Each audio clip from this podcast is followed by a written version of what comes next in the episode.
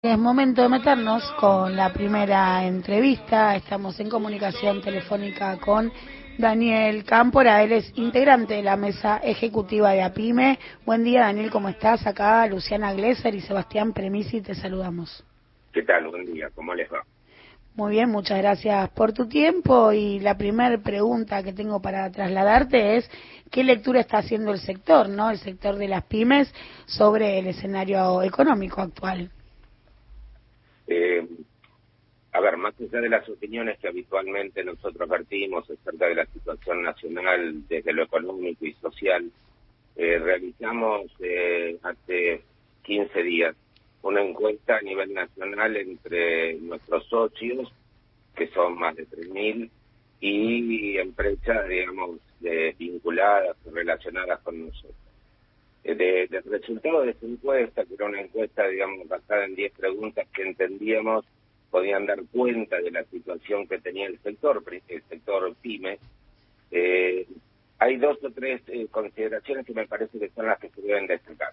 Por un lado, digamos, el, el crecimiento que se ha dado en muchas de las actividades, digamos, vos pensás que en ese universo de, de empresas vinculadas a nuestra organización, y por el carácter federal que tiene nuestra organización, eh, podríamos considerar que este relevamiento es bastante representativo de lo que pasa con las empresas del sector PYME.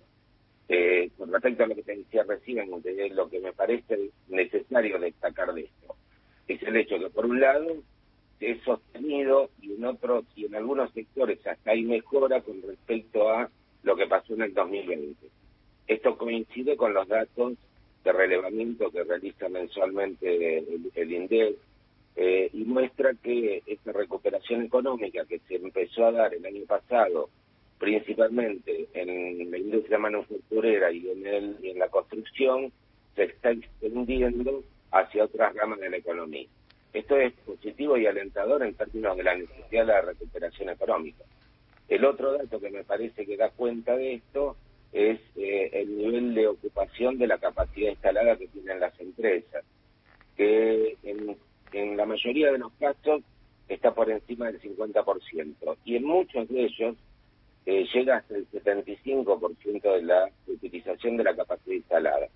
Perdón, Daniel, te hago una te interrumpo acá un segundo para hacerte esta consulta, ¿no? Digo, es un ratio bastante grande, ¿no? Que haya fábricas que estén usando el 50% de su capacidad, funcionando al 50% de su capacidad y otras al 75%, muestra de alguna manera que todavía hay signos de disparidad, heterogeneidad, ¿no? En este crecimiento, en esta recuperación. Sí, sin lugar a dudas. Eh, vos, eh, o sea, a ver, la media que da el, el resultado promedio que, de, que dan los datos oficiales es en el orden del 67%. Claro, en un promedio. De todas maneras, de todas maneras, es, es un promedio y obviamente lo que yo te decía antes, hubo actividades que pudieron recuperarse rápidamente el año pasado, o sea que padecieron un cierre temporario de unos dos meses y luego comenzaron a trabajar. Y hay otras que recién lo pudieron hacer a partir de un mes atrás. Entonces esto muestra que, en verdad hubo sectores muy afectados por las restricciones de aislamiento que implicó la pandemia, principalmente los sectores vinculados al comercio, al turismo, a la gastronomía, eh, a las actividades recreativas como pueden ser espectáculos o actividades deportivas. Eh, estos fueron los sectores más afectados, sin lugar a dudas. Pero en la industria manufacturera el nivel de recuperación hoy es alto. De todas maneras, vale una aclaración eh, la utilización de la capacidad instalada de las empresas, uno puede, o sea, difícilmente llegue al 100%. La media ronda, digamos, entre el 70 y el 80%, como lo que habitualmente ocurre. Las empresas no pueden tener todas las máquinas funcionando de forma permanente. O sea, se habla de la capacidad instalada y la utilización de la capacidad instalada de la empresa como, bueno, un resultado del proceso productivo no todas las máquinas están funcionando siempre y la lógica muestra en la mayoría de los rubros, no en todos, en la mayoría que estar en una capacidad instalada del 70, entre el 70 y el 80% es una, una ocupación muy alta de la capacidad instalada que tiene la empresa. Daniel, ¿cómo te va? Sebastián, permiso, Buen día. Eh, ustedes, eh, dentro de esta encuesta, también vienen analizando la necesidad de una reforma tributaria. Eh, ¿En qué sentido ustedes reclaman esta reforma tributaria? ¿Qué, debería modificarse en términos impositivos? Eh, lo primero, eh, es necesario que haya una adecuada segmentación de las empresas en términos de categorizarlas, categorizarlas. Exactamente. Eh, por su, por, o sea, no se lo puede hacer por solamente niveles de facturación o no cantidad de empleados. O sea, acá tenemos un problema de segmentación adecuada de las empresas, donde hay que introducir algunos factores que son determinantes en marcar diferencias. Eh, no es lo mismo una eh, empresa radicada en, en, la provincia de Buenos Aires que en una provincia del interior. Eh, no es lo mismo una actividad, digamos, de nivel de, de incorporación de tecnología alta con otra que no lo tiene. Entonces, eh, una reforma tributaria lo primero que tiene que determinar es una segmentación adecuada de las empresas y en función de esto diferenciar, digamos, la aplicación de, de diferentes tributos, impuestos, según esta segmentación que se haga. Esta es una necesidad que venimos marcando desde hace mucho tiempo. Eh, entonces, vos, vos pensás esto, una empresa, digamos, que tiene una empresa, una gran empresa, con mil empleados, tiene una puede eh, aportar tributariamente de una manera diferenciada con respecto a un taller de tres empleados eh, instalados en los fondos de una casa. No es lo mismo, no podemos, no, no pueden tener la misma, eh, estar grabadas de la misma manera una y otra. Esto es lo, esto es lo central. Eh, lo otro que es necesario desde el punto de vista tributario, que este gobierno avanzó en ese sentido, es considerar las situaciones de crisis que generan eh, situaciones, valga la redundancia, particulares para las empresas y que obligan a la necesidad de moratorias ágiles, adecuadas, que permitan que las empresas, en momentos como este, donde comienza un nivel de recuperación, digamos, puedan acceder a eh, prórrogas con respecto a sus deudas tributarias como para poder volver a insertarse en el mercado en el mercado conjunto. ¿no? Bueno, ahora está en, en Gateras el proyecto de la Cámara de Diputados, impulsado por el presidente de, de, la Cámara, con una moratoria para pequeñas y medianas empresas. ¿Sería algo así? Sí, inclusive eh, el año pasado eh, la FID ha tenido una actitud en ese sentido muy considerada con respecto a atender esta situación de crisis y flexibilizar una serie de normas que implicó, bueno, darle un poco de aire y respiro a, la, a las empresas que se endeudaron fuertemente, o sea, no, no es menor, eh, a veces no se llega a percibir el nivel de eh, daño que produjo en la economía eh, la pandemia y en la necesidad de las restricciones por medidas sanitarias, que, en verdad afectó a muchas empresas y de manera significativa, y no es sencillo recuperarse de golpes de este tipo, sobre todo cuando veníamos de un proceso de, de fuerte deterioro de la economía. Los años 18 y 19 fueron, en este sentido, muy dañinos para la economía. Vos pensás que eh, durante los cuatro años que fueron desde 2016 a 2019 cerraron alrededor de entre 24.000 y 25.000 empresas. De estas, la mayoría pymes, ¿no?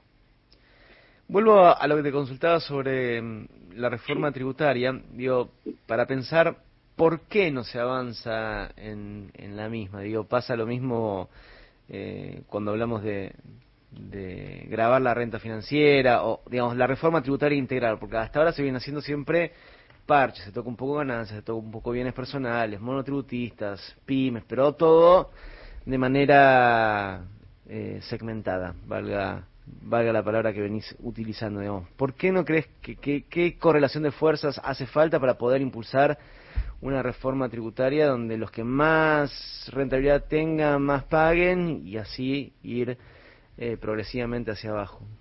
Bueno, este, último, a ver, este último que vos decías es central en términos de una mirada eh, no solamente sectorial, sino una mirada más amplia acerca de cómo deben, cómo se debe grabar, cómo se debe recaudar, cómo debe recaudar el Estado a través de lo impositivo. Tiene que haber una reforma que apunte centralmente a que sea progresiva, digamos, la aplicación de impuestos a la sociedad. Eh, ¿Qué quiere decir progresivo? El ejemplo que, habitualmente conocemos, eh, vos pensás el impuesto al valor agregado, el IVA, es algo que graba a todos por igual, independientemente del nivel de ingreso que vos tengas. Cuando vas a comprar eh, cualquier producto, una, un paquete de harina, paga lo mismo, digamos, por el IVA, una persona que tiene un un salario mínimo, que aquel que tiene 10 veces ese salario. Ese es un impuesto fuertemente regresivo, porque no diferencia. ¿Qué es lo que planteamos nosotros? De cargar, digamos, o darle un valor mayor en cuanto a la incidencia en la recaudación a impuestos como eh, los bienes personales, ganancias, que son impuestos que son progresivos. Aquel que tiene un patrimonio muy alto, digamos, tiene una capacidad de contribuir impositivamente mayor que aquel que tiene un patrimonio pequeño. De la misma manera, si en un ejercicio económico vos tenés una alta rentabilidad porque anduvo muy bien tu empresa, tenés mayor capacidad de aportar impositivamente que aquel que tuvo un año malo en cuanto a su desarrollo económico. Esto es modificar, eh, darle mayor peso, digamos, al impuesto a la ganancia en lo que hace a la, a la eh, eh, al, a, la, a lo general, digamos, de la recaudación que pueda hacer el Estado. Eh, esto es central en términos de la mirada que uno puede tener con respecto a qué es lo que hay que reformar. Y lo otro que vos planteabas, ¿por qué no se avanza en este sentido? tomar medidas que modifican condiciones hasta las condiciones que se dan hasta ahora implica siempre afectar determinados intereses y en general los intereses que se afectan son los de los de los sectores más concentrados. Estos sectores, digamos, tienen la capacidad por ser eh, fuertes determinantes de, precios, digamos, en, el mercado, de incidir y presionar, digamos, para que no se produzcan reformas de este tipo. Eh, y entonces hace necesario que se modifiquen, digamos, la composición de ambas cámaras, diputados y senadores, para poder avanzar en medidas de este tipo que sean apoyadas por legisladores que comparten esta mirada que yo expresaba antes de avanzar en una reforma tributaria que es, digamos, mucho más progresiva de lo que es actualmente. Pero no, no solamente pasa por lo tributario, también es necesario una reforma en lo que hace al acceso al crédito para las empresas, mayor cantidad de medidas que fomenten el desarrollo del mercado interno, esto cómo hacemos para que se generen mayor cantidad de puestos de trabajo. Y todo esto se relaciona porque una empresa para poder desarrollarse económicamente necesita tener un acceso al crédito adecuado que le permita tomar crédito para desarrollar su actividad. Hoy, digamos, sobre todo los bancos públicos, como puede ser la Nación, Provincia, Ciudad, eh, el ICE, eh, son bancos que digamos, tienen líneas de crédito con tasas subsidiadas por el Estado que permiten a las empresas poder mejorar su, su capital de trabajo, mejorar su nivel de inversión. También en este sentido, el Banco Cooperativo, el Banco Crédito, tienen líneas de financiamiento con subsidios del Estado que permitan acceder al crédito. Esto es bueno, tenemos que profundizarlo. De la misma manera, desarrollar el mercado interno implica medidas desde lo económico, que permitan que el mercado interno digamos, se vea favorecido por la actividad y esto tiene que ver centralmente con que el empleo, digamos, que haya mayor nivel de empleo y mejor nivel de remuneraciones. Entonces, esto ¿qué es lo que permite? Si el, el asalariado tiene un mejor nivel de retribución, puede consumir más, comprar más, salir más, y esto dinamiza, digamos, todo el proceso económico. Por eso nosotros, mira, en esta encuesta que realizamos se verificó que los seis puntos que nosotros tratamos, hicimos hace cuatro meses atrás un encuentro nacional de dirigentes, donde discutimos acerca de la problemática del sector PYME. En ese encuentro nosotros planteamos seis problemáticas centrales. La reforma tributaria, el acceso al crédito, el desarrollo del mercado interno, la generación de empleo, la segmentación de las pymes y la incorporación de tecnología para las pymes. estos seis, eh, estas seis temáticas, cuando les preguntamos a los eh, empresarios en esta encuesta que realizamos ahora en el mes de septiembre, aparecieron las seis como sus prioridades en cuanto al reclamo de medidas que tiene que tomar el gobierno para mejorar la situación económica. Daniel, te iba a preguntar cuáles eran los legisladores que mejor representaban estos intereses, ahora que estamos por tener que elegir, pero me parece que ya a esta altura del partido es medio obvio, ¿no?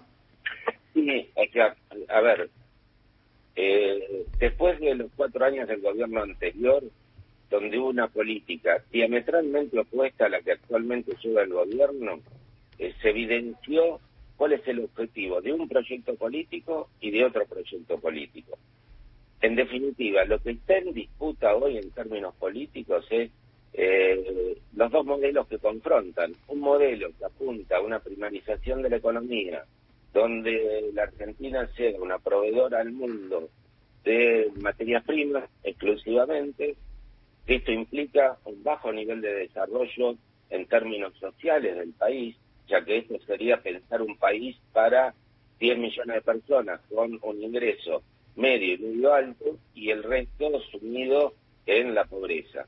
Y un modelo económico que lo que propone es el desarrollo industrial de la Argentina, que no implica, a, veces se plantea esta dicotomía entre eh, el campo y la industria y no tiene no hay un enfrentamiento entre el campo y la industria. El, el actual gobierno propone un modelo de desarrollo del campo que tiene un alto grado de tecnificación, es un sector que está muy tecnificado y que en consecuencia tiene una gran capacidad productiva, es un muy buen exportador, pero paralelamente em, tiene un bajo nivel de, eh, de empleo.